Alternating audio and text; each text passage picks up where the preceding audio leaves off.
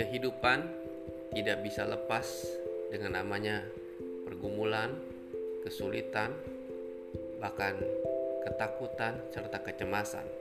Karena itu, dari sisi iman Kristen, kita membutuhkan pertolongan Tuhan, membutuhkan kekuatan, membutuhkan pertolongan Tuhan. Melalui podcast ini, saya ingin membagikan renungan yang boleh menguatkan iman kita dan meneguhkan hati kita dari kebenaran firman Tuhan setiap harinya. Karena itu, nikmati setiap renungan yang ada sehingga boleh menjadi berkat dan menguatkan.